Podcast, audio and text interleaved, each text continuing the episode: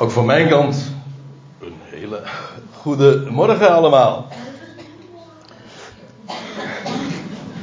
Ehm, wij gaan verder met, de, met het thema wat we twee weken geleden ook hebben besproken.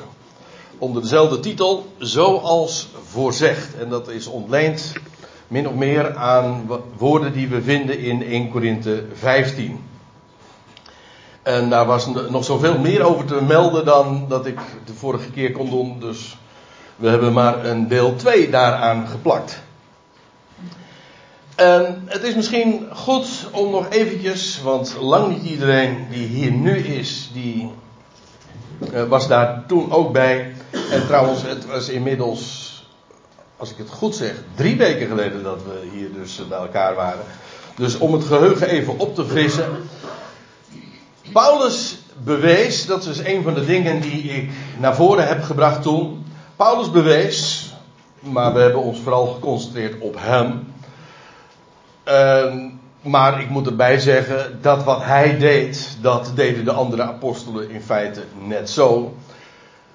Overal vanuit de schriften dat Jezus de beloofde Christus is. En de nadruk ligt er hier op het feit dat Paulus dat altijd waar hij ook kwam, vanuit de schriften bewees. Dat wil zeggen de Bijbel, de, de Tenach of de boeken van wat wij dan noemen het Oude Testament gingen open. En aan de hand daarvan bewees hij dat Jezus, Yeshua zo u wilt, de beloofde Messias is. En we hebben dat gezien in, dat hij dat deed in Antiochië. We hebben die schriftplaatsen toen ook besproken en daar zijn we langs gegaan. In Antiochië deed hij dat, in Handelingen 13. Later, als hij in, in Thessalonica is, in Handelingen 17 wordt dat beschreven, zie je dezelfde procedure. Dat deed hij in de synagoge, maar bij nader inzien deed hij dat in Athene op de Areopagus ook. Hoewel hij niet strikt genomen naar de schrift verwees. Niettemin, uh, hij refereerde er wel aan. En later, als hij dan in Caesarea is en hij staat daar voor koning Agrippa, in Handelingen 26 wordt dat beschreven, dan doet hij dat ook. Hij bewees vanuit de schriften en hij appelleerde daar ook altijd zijn gehoor op. En wat daarbij ook opvallend is, en dat is ook iets wat grote nadruk heeft gehad, die bewijsvoering vanuit de schriften maakt integraal onderdeel uit van de prediking van het evangelie. Ik bedoel dit, daar waar het goede bericht, de blijde boodschap verteld wordt, wordt dat altijd gedaan zoals dat in de Bijbel beschreven wordt, door het Oude Testament te openen en aan de hand daarvan te laten zien hoe in het Nieuwe Testament daar de vervulling van te vinden is. Dus dat is een standaardprocedure bij de prediking van het evangelie. Dat hangt er niet zomaar even bij of dat is maar niet zomaar ter aanvulling of zo. Nee, het, is, het maakt er standaard deel van uit. En we hebben dat gezien aan de hand van 1 Corinthië 15. Ik wil daar graag nog eventjes op wijzen. Om, om dat goed nog even helder voor de geest te krijgen. Daar staat in 1 Corinthië 15 vers 1. Ik maak jullie bekend broeders. Het evangelie dat ik aan jullie evangeliseerde. In feite is dat hetzelfde woord. Hè? Vandaar ook dat ik het zo maar weergeef. Het goede bericht dat ik aan jullie als goed bericht bracht.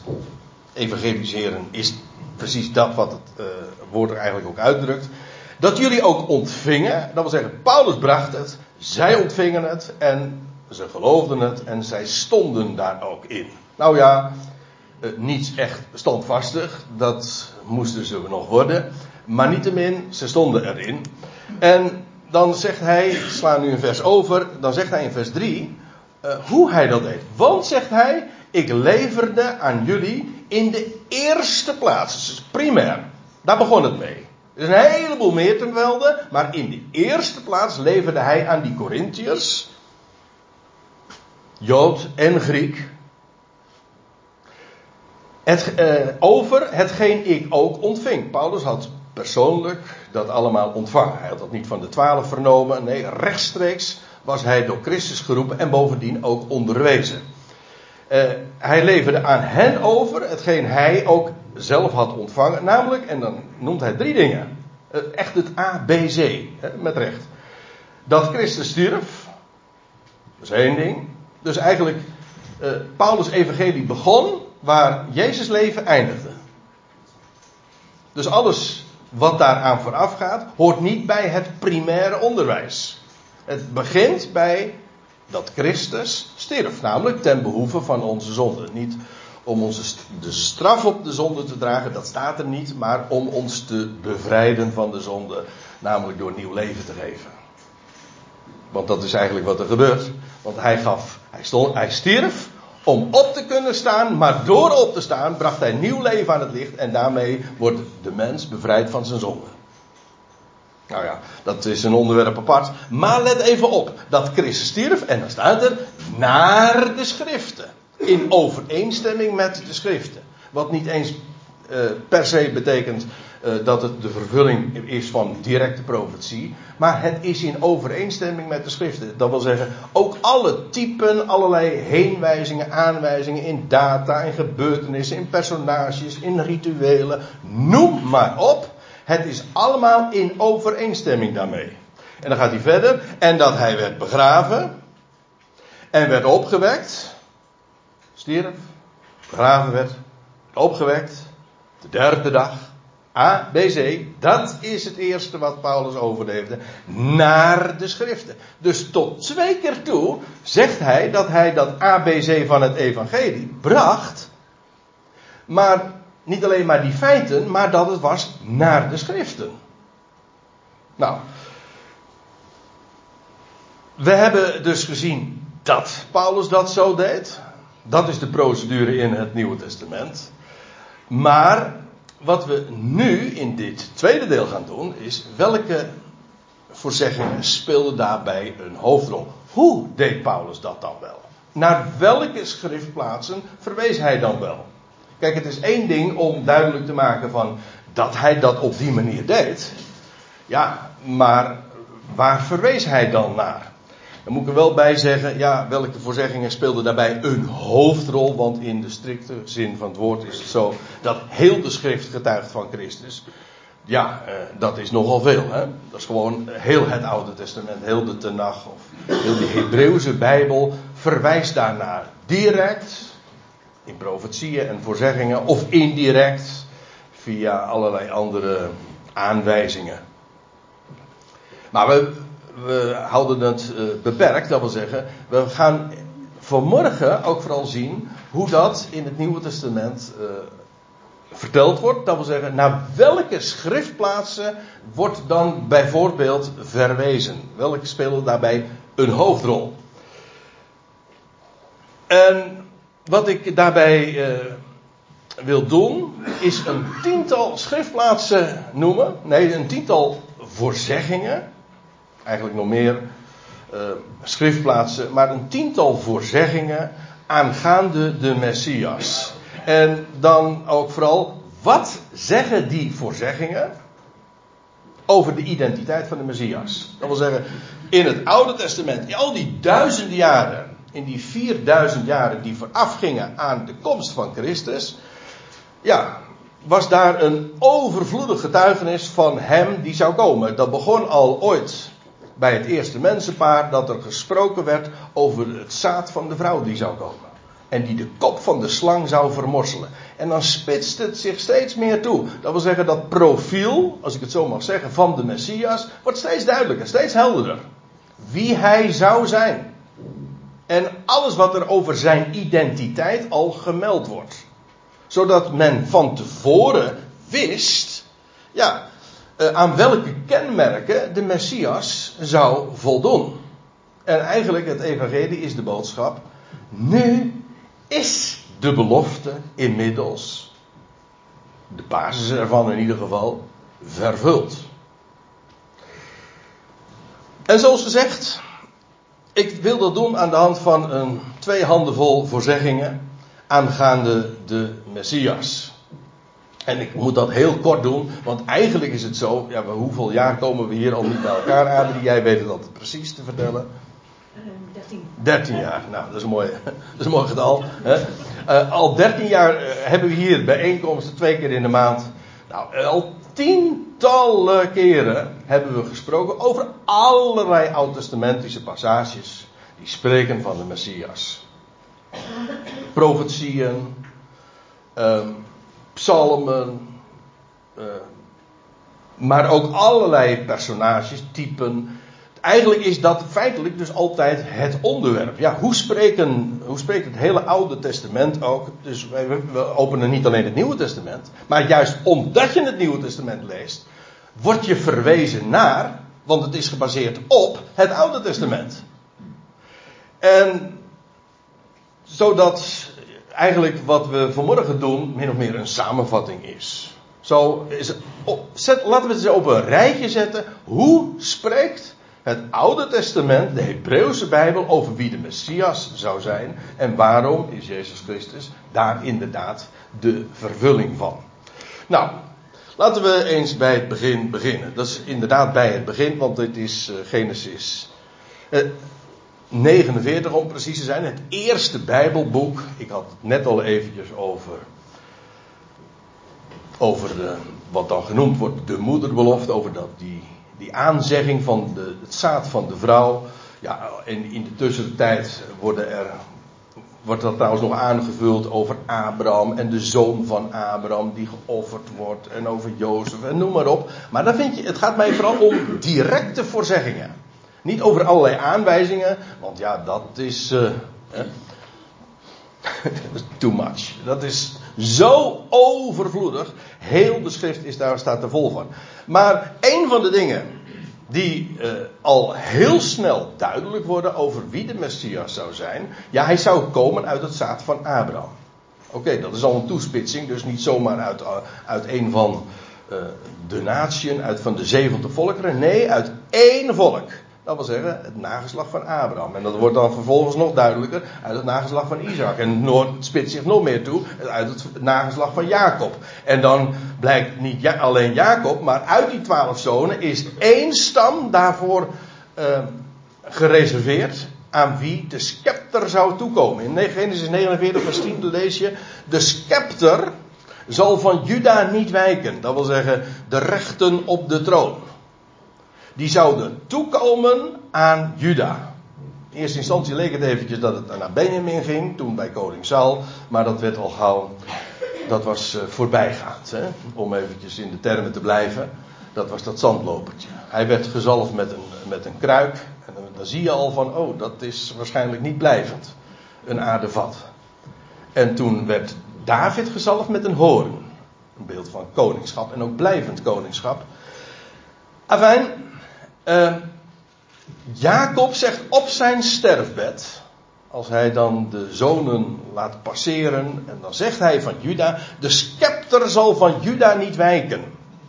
Want hij wordt vergeleken ook uh, in diezelfde profetie met een leeuw. Eigenlijk is de leeuw is de koning der dieren, daar komt het koningschap aan toe. Uh, de scepter zal van Juda niet wijken. Moet nagaan. Het zou nog, ja, het zou nog bijna duizend jaar duren voordat de scepter bij Juda terecht zou komen. David was de eerste koning uit de stam van Juda. Maar die zou van Juda niet wijken. Dat wil zeggen, de rechten op de troon zouden aan die stam toekomen. Nog de heerserstaf tussen zijn voeten. Totdat Silo komt. Silo is een aanwijzing, dat heeft eigenlijk te maken met shalom en met rust en met de rustaanbrenger. Een, een van de aanduidingen van de Messias. Totdat Silo komt. En wie is hij? Wel, hem zullen de volkeren gehoorzaam zijn. Dus hij zou niet alleen maar de scepter zwaaien over, over Israël, maar over de volkeren zelfs. Dit is een geweldige messiaanse profetie.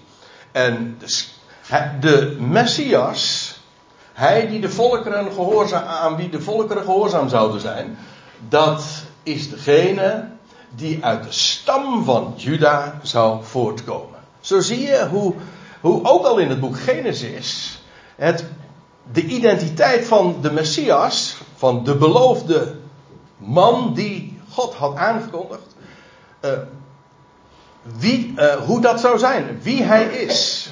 Nou, Daar wordt naar verwezen in, uh, in Hebreeën 7. Ik, laat dat iedere keer ook eventjes onderaan zien. Uh, zodat je een link ziet met aan de ene kant de profetie en aan de andere kant hoe dat in het Nieuwe Testament een rol speelt.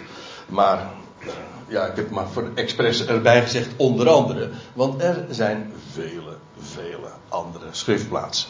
Maar voor degenen die het willen controleren. En dat beveel ik altijd heel erg hartelijk aan. Hij zou een nakomeling, en eigenlijk is dit een beetje een vervolg op wat ik het zojuist zei. Hij, is een, hij zou een nakomeling van David zijn. Nou, dat is wel een hele helder hoor. Want dat tekent zich af. David was een kwam uit de stam van Juda. Jazeker. Maar de Messias zou inderdaad een nakomeling zijn van David. Trouwens, van Salomo ook, via die lijn. En ja, hoeveel schriftplaatsen wil je daarvoor hebben? Trouwens, elke Jood. De dingen die ik trouwens nu vertel, zeker die eerste gegevens, die zijn ook eh, in het Jodendom al onbekend. Iedereen, elke Jood weet, als de Messias komt, ja, die zal uit de stam van Juda, meer speciaal uit de lijn, de koninklijke lijn van, van David voortkomen. Uh, ik noem hier Jezaja 9, al was het maar omdat het een profetie is die uh, rond deze dagen heel vaak wordt uh, voorgelezen. daar staat in Jezaja 9. Jezaja is trouwens wel een kroongetuige hoor, als het gaat om wie de Messias zou zijn. Hij leefde zes, zeven eeuwen voor de geboorte van dit kind. Maar niettemin, hij is zo helder in het beschrijven daarvan. Een kind is ons geboren, staat er dan. Dat is Bethlehem. Een zoon is ons gegeven. Ik denk niet dat dat trouwens zomaar twee parallele zinnen zijn. Uh, blijkt dat hier in deze drie zinsdelen uh, eigenlijk ook drie fases in de tijd van de Messias worden aangeduid. Een kind is ons geboren, dat verwijst naar Bethlehem. Een zoon werd ons gegeven, dat verwijst in het bijzonder naar de Hof van Arimathea, toen de zoon werd verwekt uit de doden. Ik ga dat nu verder niet duidelijk maken, maar het is wel prachtig, want dan is het zo: een kind is ons geboren, Bethlehem. Een zoon werd ons gegeven in de Hof van uh, Arimathea, toen de steen werd weggewenteld, toen de dood werd overwonnen en de heerschappij rust op zijn schouder. Dat is nog weer een fase verder, want dat, doet, dat is nu niet de, de, de situatie. De heerschappij rust op zijn schouder, dat is wat in de toekomst zal aanbreken. En zal gerealiseerd worden als hij daadwerkelijk als koning zal verschijnen en als koning zal heersen. Nou, laten we het gewoon maar lezen. Want er staat even verder, ik sla even een paar zinnen over. In vers 7 van datzelfde Jezaja 9. Toenemend zal zijn heerschappij zijn. Als hij eenmaal zijn koninkrijk zal vestigen in de stad van David. Letterlijk. Datzelfde Jeruzalem, daar in het Midden-Oosten. Daar zal het koninkrijk beginnen en worden uitgebreid. Toenemend zal zijn heerschappij zijn. En eindeloos de vrede. Op de troon van David. En over zijn koninkrijk. Er staat nog bij trouwens dat de ijver van de Heer, of van Yahweh der Heerscharen, dit zal doen. Daar ben ik trouwens ook heel erg blij om. Dat het hij dat gaat doen en dat niet mensen dat moeten opknappen. Want daar zou ik geen enkele fiducie in hebben. Als het toch van de wereld, van de mens of van de kerk zou moeten afhangen. Nee, de ijver van hem. Hij vervult wat hij belooft. En hij is daarbij totaal niet afhankelijk van wat de mens daaraan uh, bijdraagt. Een mens kan daar niks aan toedoen en een mens kan daar niks aan afdoen. Dat is, het is een mededeling, een bericht, een goed bericht. Ja. Uh, let op, op de troon van David zal hij zijn, dat kind dat geboren wordt. En die zoon die werd gegeven en de heerschappij die op zijn schouder is. Ja, maar dat is hij die op de troon van David zit. Dat wil zeggen, een telg uit de uit dat, die Davidische dynastie, uit het koningshuis van David. Hij zou, ook dat ligt in de lijn, want ja, als hij uit de koningsstam van Juda komt en uit het, de dynastie van David, dan ligt het ook voor de hand dat hij geboren zou worden in Bethlehem. Dat is ook duidelijk. al van in het Oude Testament. U weet wel, dat is die, dat stadje, daarbij niet zo ver bij Jeruzalem verwijderd, waar ooit Rachel stierf trouwens. In de velden van Efrata. Toen kreeg ze een kind. Ik zeg het er zomaar even bij. Moet ik alleen denken als ik een Efrata of Bethlehem zeg. Dat was die plaats die volgens mij voor het eerst vermeld wordt. Ik steek mijn hand er niet voor in het vuur, maar ik dacht dat het zo was. Voor het eerst wordt Bethlehem vermeld als, uh, als er gesproken wordt over Rachel die stierf. En dan staat er, uh, ja, zij, ze stierf bij de bevalling van haar uiteraard jongste zoon, Benjamin. Ja, dat is nogal logisch. Hè?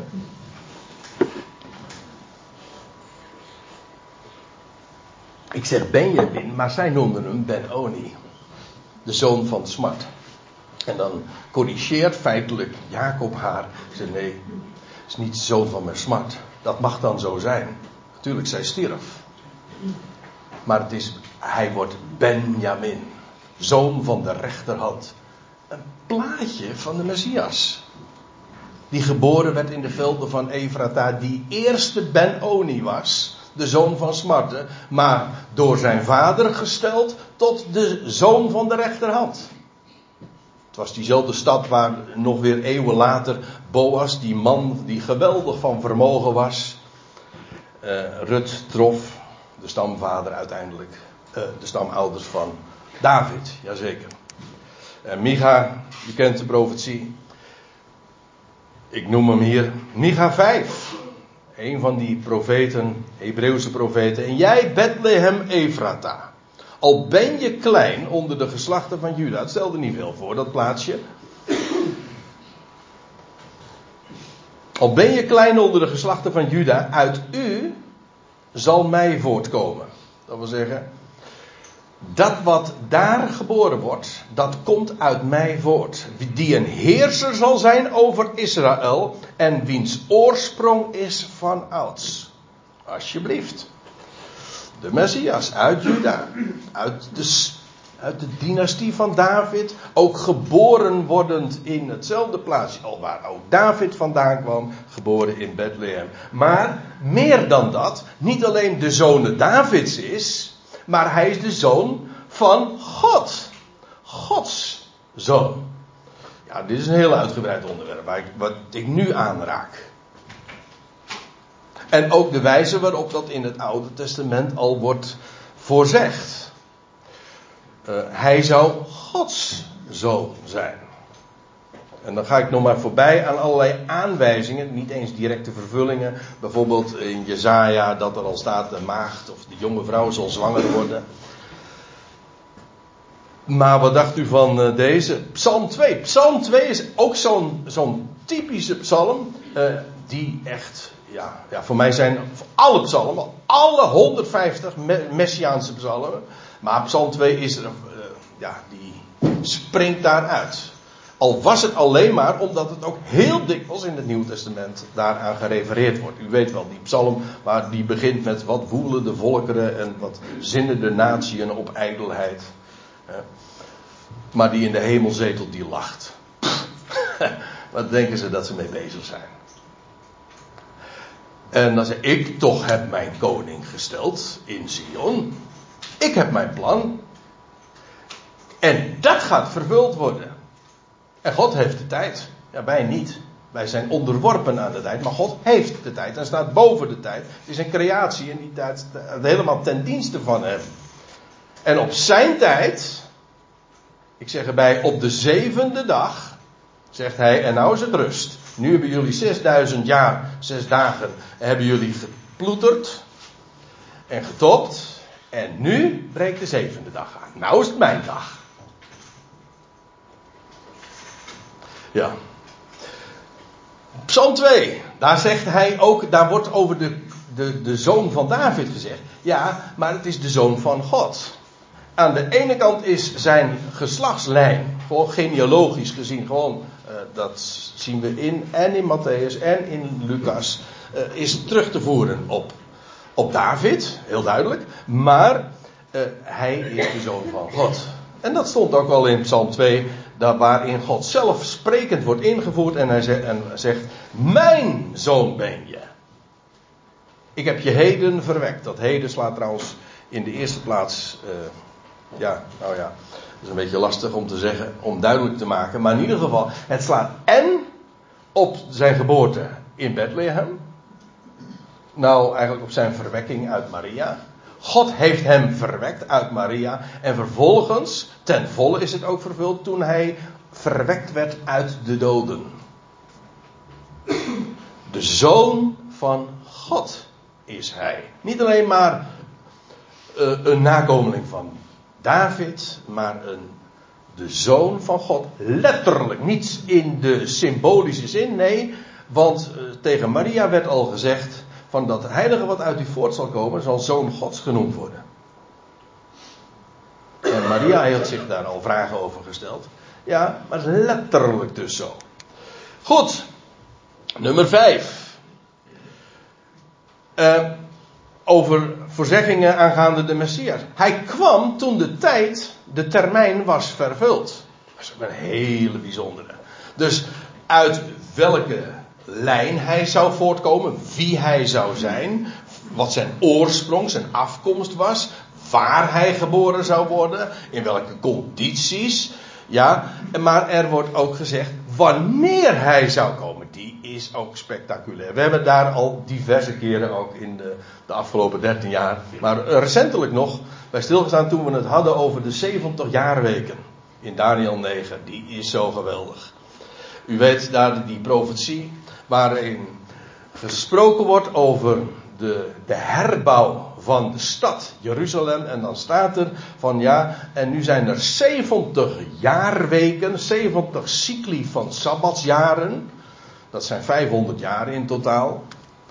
Uh, zijn bestemd. En dan staat er, en na de 7 en 62 weken, na 69 weken, zal de Messias worden uitgeroeid zonder dat hij zal hebben. Met andere woorden, de Messias die zou komen. En na die 69 jaar, weken, de 70ste week dus, zou hij uh, worden uitgeroeid. Zou hij sterven, waarmee dus gezegd is wat de Messias, uh, wanneer de Messias kwam, zou, of zou komen, maar ook wat er met hem zou uh, gebeuren en wat hem zou overkomen.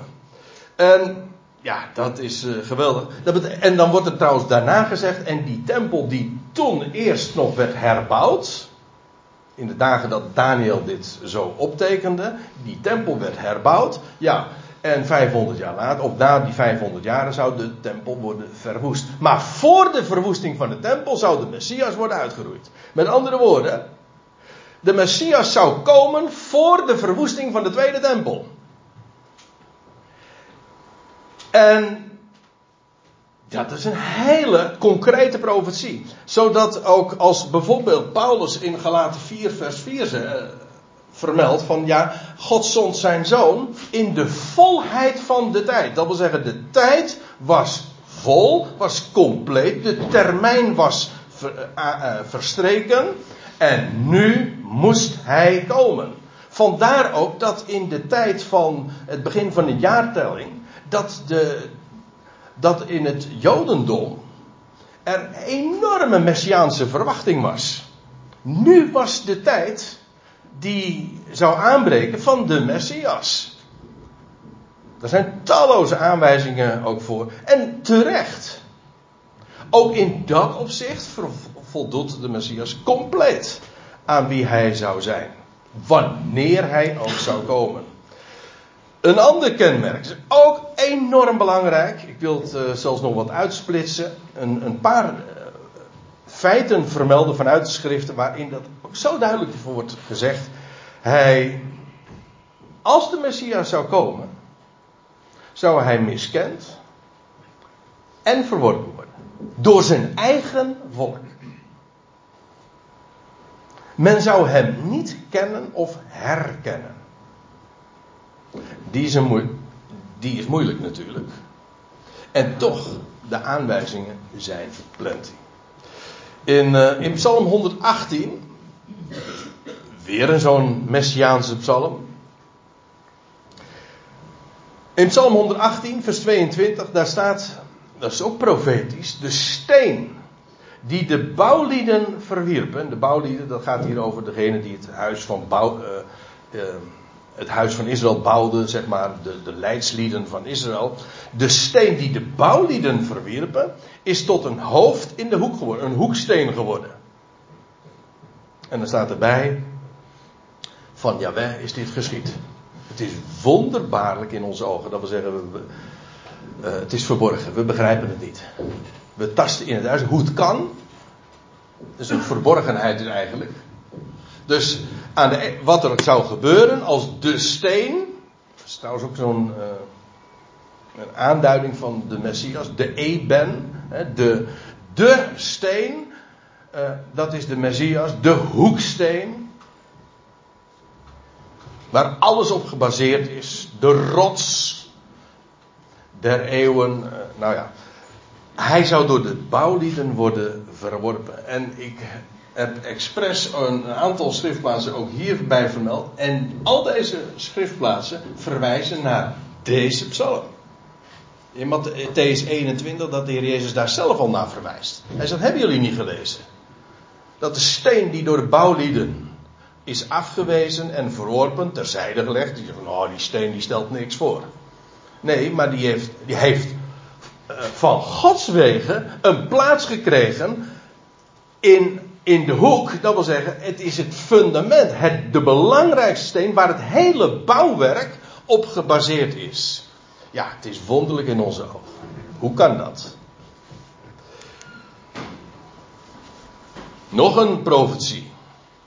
Uh, al in Zacharia 12, daar lees je over dat uh, de, als de Messias zal verschijnen, eigenlijk als de uit, uitbeelding van God zelf, dan zullen zij hem zien.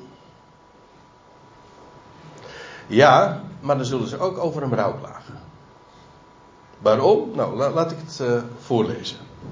Ook dit is trouwens een profetie die vele malen wordt aangehaald in het Nieuwe Testament. In door Zacharia wordt al eeuwen van tevoren gezegd, als gesproken wordt over de Messias die verschijnt, en dan staat er, zij zullen mij zien, die zij, doorsta, die zij doorstoken hebben of die zij doorstaken.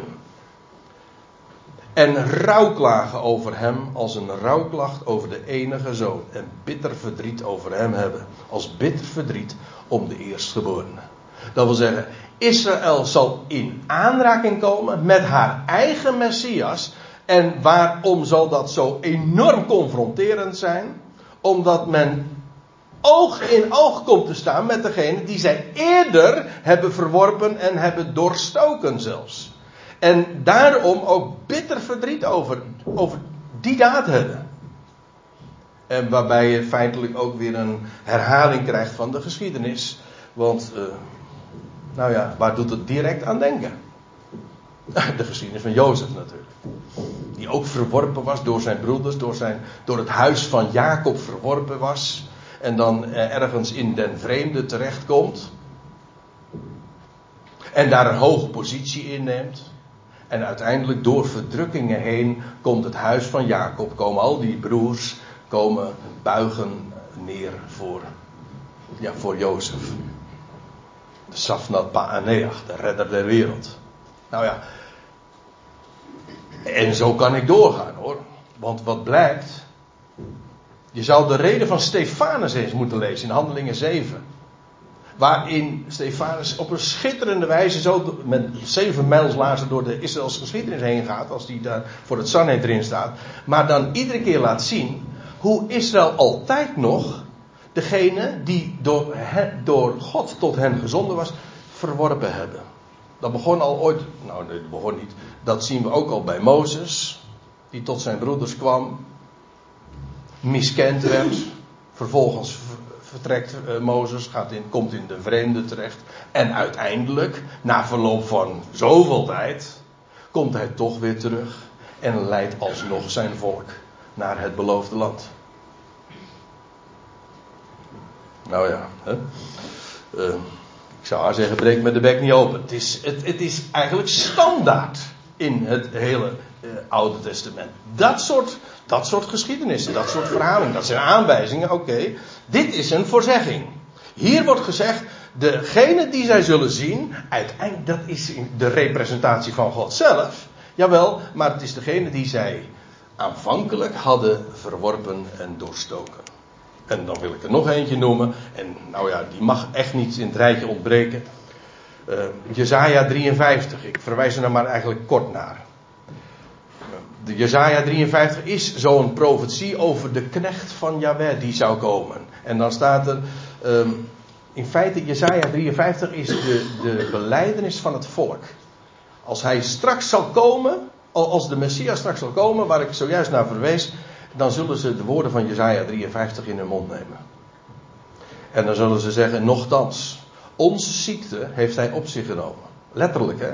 Toen hij rondging onder het volk, toen genas hij alle zieken. Dat is een kenmerk ook van de Messias. Onze ziekte heeft hij op zich genomen. Lees het maar eens na in Matthäus 8, vers 17. Dan staat er ook bij. Dat hij alle ziekten die tot hem kwamen genassen. Opdat vervuld zou worden. En dan wordt er hierna verwezen. Nochtans, onze ziekte heeft hij op zich genomen. Ik sla wat over. Wij echter hielden hem voor een geplaagde, een door God geslagene en, en verdrukte. Maar om de overtreding van mijn volk is de plaag op hem geweest. En als een lam werd hij ter slachting geleid. En als een schaap dat stom is voor zijn scheerders. En de verklaring die het Jodendom altijd hier aangegeven heeft. Dat nou, in eerste instantie dacht men, dit moet de Messias zijn. Maar toen, uh, Jezaja 53 heeft men al sinds uh, eeuwen, is uit de hele liturgische lezing verwijderd. Want ja, de, de profetie is te onmiskenbaar verwijzen naar de Messias. En men zegt van ja, uh, deze uh, profetie over de knecht des heren, dat, dat gaat over Israël zelf. Die, die is die knecht des heren die verworpen is. Kan helemaal niet. Die ons, dat is juist het volk. En om de overtreding van mijn volk is de plaag op hem geweest. Die, die hem, dat is niet het volk. Nee, die hem is juist degene die afgewezen is en verworpen is door het volk. Miskend en verworpen door zijn volk. Hij zou ook, en nou blijf ik eventjes in Jezaja 53, terwijl hij verworpen werd en gedood werd, zou hij bij de rijken in de dood zijn, in zijn dood zijn. Ik vermeld hem er even bij, omdat in, we in wezen is het zo dat er, als we het hebben over alle gebeurtenissen die in het Oude Testament al voorzegd worden en die vervuld zijn in het leven van de Heer Jezus, ja, dat is te veel om op te noemen. Maar uh, ik noem deze er even bij, omdat de begrafenis van Christus hè, door Paulus ook vermeld wordt van ja, dat is juist ook heel essentieel. Omdat dat namelijk nageschrift is. Daarom wijs ik er nu even op. Er staat in Jezaja 53 vers 9. Je moet de klemtoon goed leggen. Er staat, en men stelde zijn graf bij de goddelozen maar bij de rijken was hij in zijn dood. Kijk, hij stierf de dood van een crimineel. Hij werd gekruisigd. En dus hij zou gewoon uh, een, een, een, uh, een hele, hoe zeg je dat, onwaardige, niet eens begrafenis krijgen. Of in ieder geval, hij zou ergens in een graf gedumpt worden. Bij de goddelozen, bij de misdadigers. Daar stelde men zijn graf. Jawel, maar het ging anders. Bij de rijken was hij in zijn dood. Want ene Jozef van Arimathea, wie hij verder ook geweest mogen zijn, van hem lezen wij van zijn raadsheer, een, een, een methode, jawel, maar hij was ook zeer rijk. En ik herinner me ooit dat jij, eh, Ton, vertelde over Jozef van Arimathea. Waarom had hij ook weer het graf beschikbaar gesteld? Dat was nou een even. Ja, ja, ja hij had ruzie. Uh, dat, dat vond ik zo'n mooi verhaal. Dat uh, Ton ooit eens een keertje deelde. En uh, dat ging namelijk, zomaar verzonnen hoor. Dit is, dit is even verzonnen. Maar Jozef van Arimathea die thuis kwam. En tegen zijn vrouw zei dat het, het, het nieuwe graf. Dat hij en in, in de mooie tuin.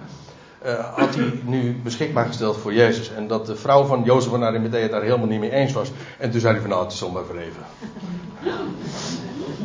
Ja. het was wel zo. Ja. Bij de rijken was hij in zijn dood. Maar hij werd ook opgewekt naar de schriften. We zijn nu bij nummer 8 inmiddels uh, gekomen. Dit is natuurlijk wel, misschien wel het allerbelangrijkste. Opgewekt naar de schriften. Want waarom stierf hij? Ja, om opgewekt te kunnen worden uit de doden, om nieuw leven aan het licht te brengen.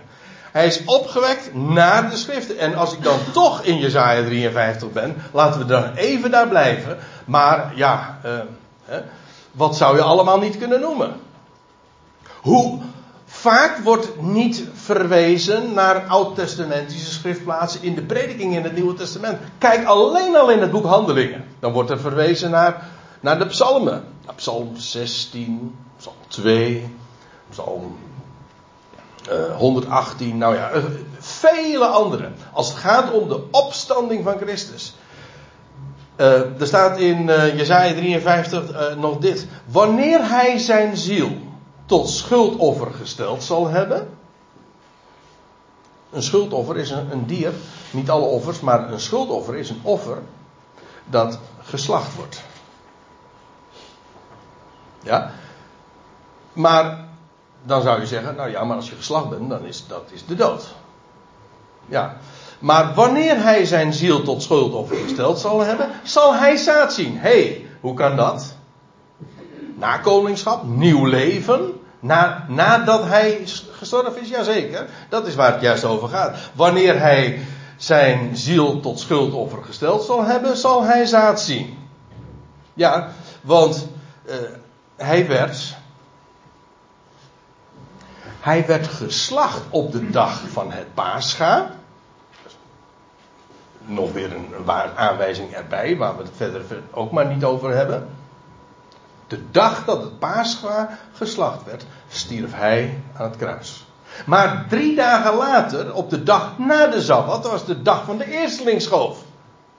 En dat was precies de dag dat hij als eersteling verrees uit het graf. Nou, dat was de dag dat hij zaad zou zien. Vrucht zou dragen. Het, hoe was het ook alweer? De graankorrel moet eerst in de aarde vallen om sterven. Om veel vrucht voort te brengen. Nou, dat is wat hij doet. En hij zal, hij, God zelf zal zijn dagen verlengen. Ja, in, het, in de meest extreme zin, namelijk in een eindeloos leven. Een leven dat de dood met recht dus achter zich heeft en een eindeloos leven voor zich. Hij zal zijn dagen verlengen en het verlangen van Yahweh zal door zijn hand voorspoedig zijn. Dat wil zeggen dat wat God zich voornemens is, dat gaat via de hand van de Messias, die eerst zijn leven, zijn ziel gesteld zou hebben tot een schuldoffer. Zou, hij zou vrucht zien, zijn dagen zouden worden verlengd en via hem, hij die stierf, en was begraven in, bij de, de rijken in zijn dood. Jawel, maar vervolgens is hij opgewekt uit de doden. En nieuw leven brengt hij aan het licht en een eindeloos leven. En door zijn hand zal het verlangen. Eh, hoe staat het er precies? Het welbehagen des Heren staat er geloof ik in de MBG-vertaling. Zal door zijn hand voorspoedig zijn. Hij gaat realiseren dat wat God voornemens is. Opgewekt naar de schriften. Nog één. Hij zou worden verhoogd en verheerlijkt. Wat trouwens al impliceert, in zich heeft, dat hij eerst vernederd zou zijn. Ik noem hier Jezaja uh, 52, dat trouwens direct, uh, uiteraard voorafgaat aan Jezaja 53. Daar staat er dit. Zie, mijn knecht zal voorspoedig zijn ja, hij zal, hij zal verhoogd, ja, ten hoogste verheven zijn. En zoals velen zich over u ontzet hebben, zozeer misvormd. Niet meer menselijk was zijn verschijning.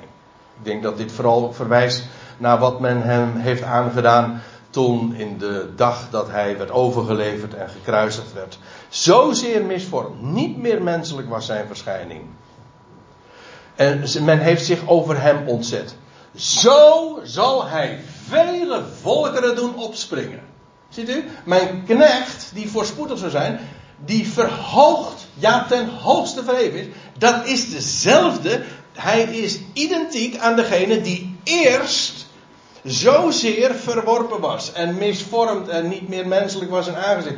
En men had hem niet aangezien. Totaal niet. En men zal zich in verbijstering en verbazing over hem. Uh, zal men hem zien. En zo zal hij vele volkeren doen opspringen. Dus uiteindelijk profetie natuurlijk. Dit gaat over de toekomst. Nou, dat betekent dus, hij is vernederd, ja, maar hij is ook verhoogd. En verheerlijkt. Weet u nog dat we eerder dit jaar, dat is een, uh, ergens in februari denk ik geweest, of in maart, april, dat we een drietal keren hier ook uh, hebben gesproken over Psalm 110. Over ook een psalm van David.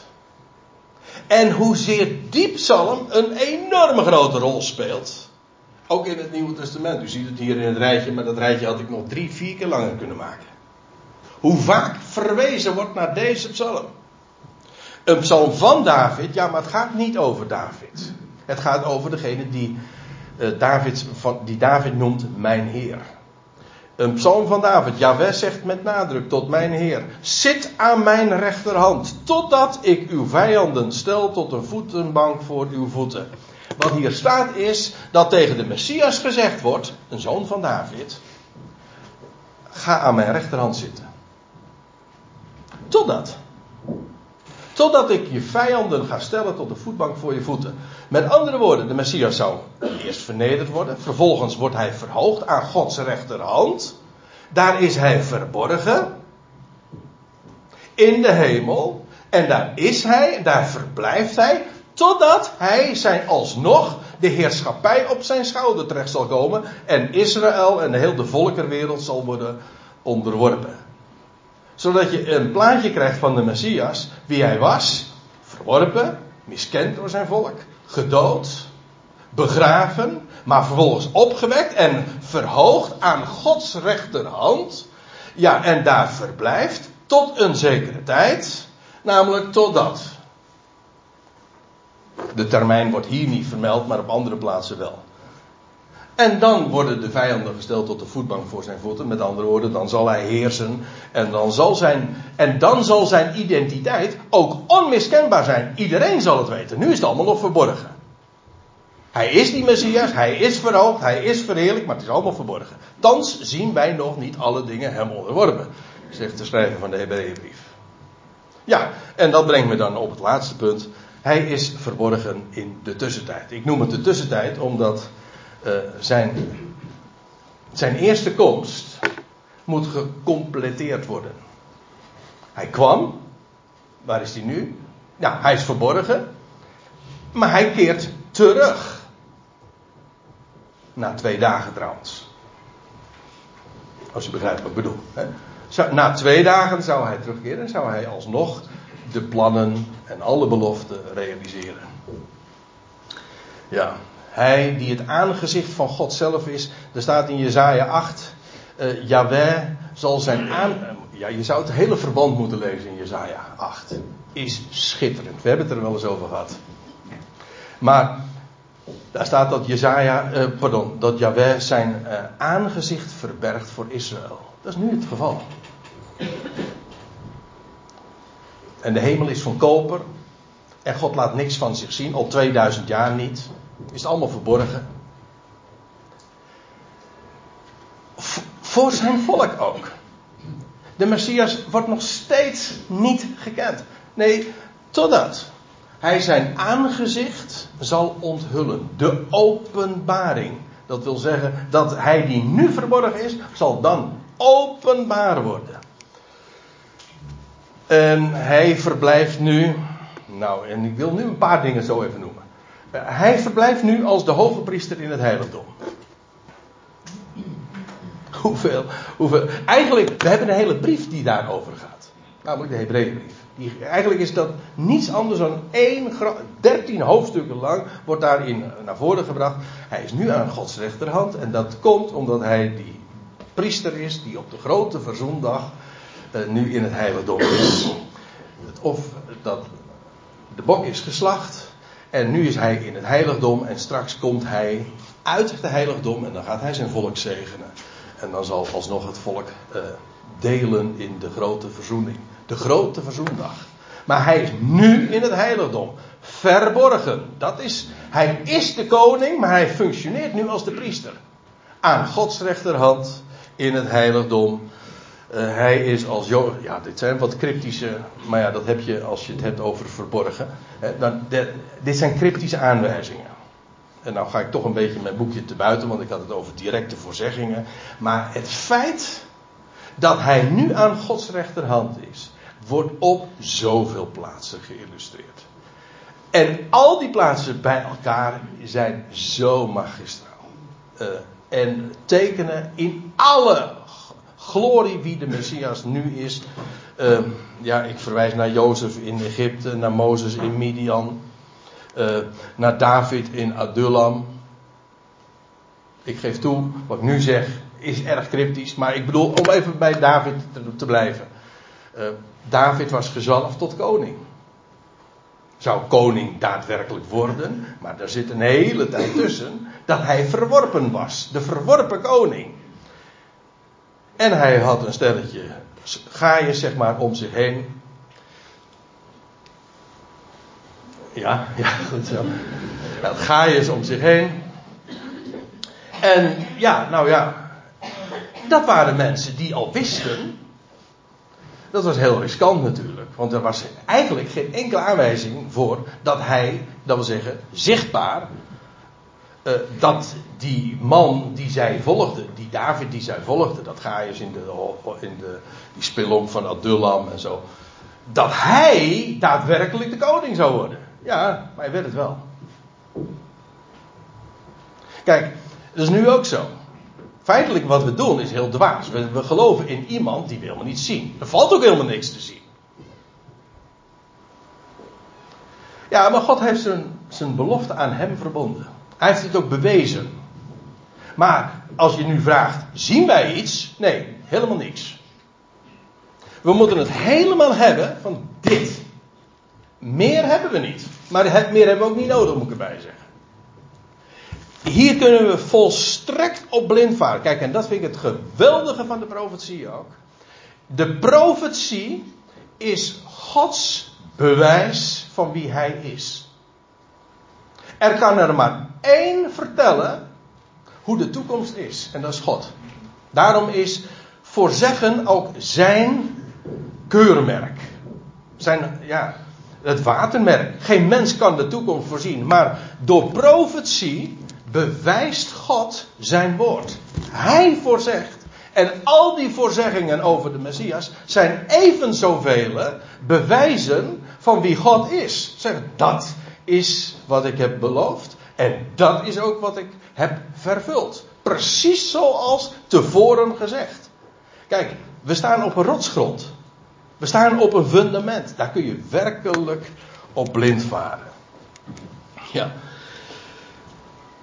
En over al dat soort geschiedenissen, we hebben daar uh, al in het verleden over gesproken. En ook in de komende jaren, voor zover God ons die tijd nog geeft, gaan we daar ook uh, nog veel meer over hebben. Het zijn schitterende dingen. Het Oude Testament is een schatkamer. Echt een goudmijn. En steeds weer nieuwe dingen ontdek je daarin, die allemaal verborgen liggen en die allemaal wijzen van op de Messias. En wij uh, die vandaag mogen geloven, als je ogen daarvoor geopend zijn, dat is een genadegave van God, ja, uh, mogen dat zien. En we verblijden ons daarin. En weet u wat ik het allermooiste vind? En daarmee wil ik dan ook eindigen. Zo vast en zeker als God zijn belofte vervulde aangaande de eerste komst van Christus. En het is maar een greep geweest. Ik heb tien voorzeggingen zeg maar op een rijtje gezet. Tien hoofdmomenten. Maar in werkelijkheid had ik. Ja, u denkt dat ik nou overdrijf, maar dat is niet waar. Ik heb namelijk een lijst uh, thuis liggen. Duizenden aanwijzingen. Van beloften die God vervulde in de eerste komst van Christus. Zo zeker vervult hij ook de resterende beloften aangaande de toekomst. Zodat we werkelijk in een donkere wereld een licht hebben. Dat ons voorlicht. En dat ons absoluut een kompas geeft. Zodat we ja, uh, uitzien naar die toekomst. En wij weten ook, de, wij kunnen de tijd ook nu duiden. Wij weten ook, het duurt niet lang meer. Waarom? Ja, gewoon, het is gesproken. God heeft zijn, zijn belofte gegeven en die gaat hij absoluut zeker vervullen. Dat was de rots, rotsgrond en het fundament in, de jaren, in het jaar dat achter ons ligt. Maar in de toekomst is dat niet anders. En wat er ook verandert en hoezeer dat zandlopertje ook loopt. Wat er ook verandert. Alle vlees is als gras. Het gras verdort, de bloem valt af, de schoonheid gaat verloren. Maar het woord van Yahweh, dat houdt stand de eeuwen, de aionen door. Is namelijk onvergankelijk. Daar kun je op staan, daar kun je op rusten. Ja, wat heb je nog meer nodig? Zullen we daarbij laten?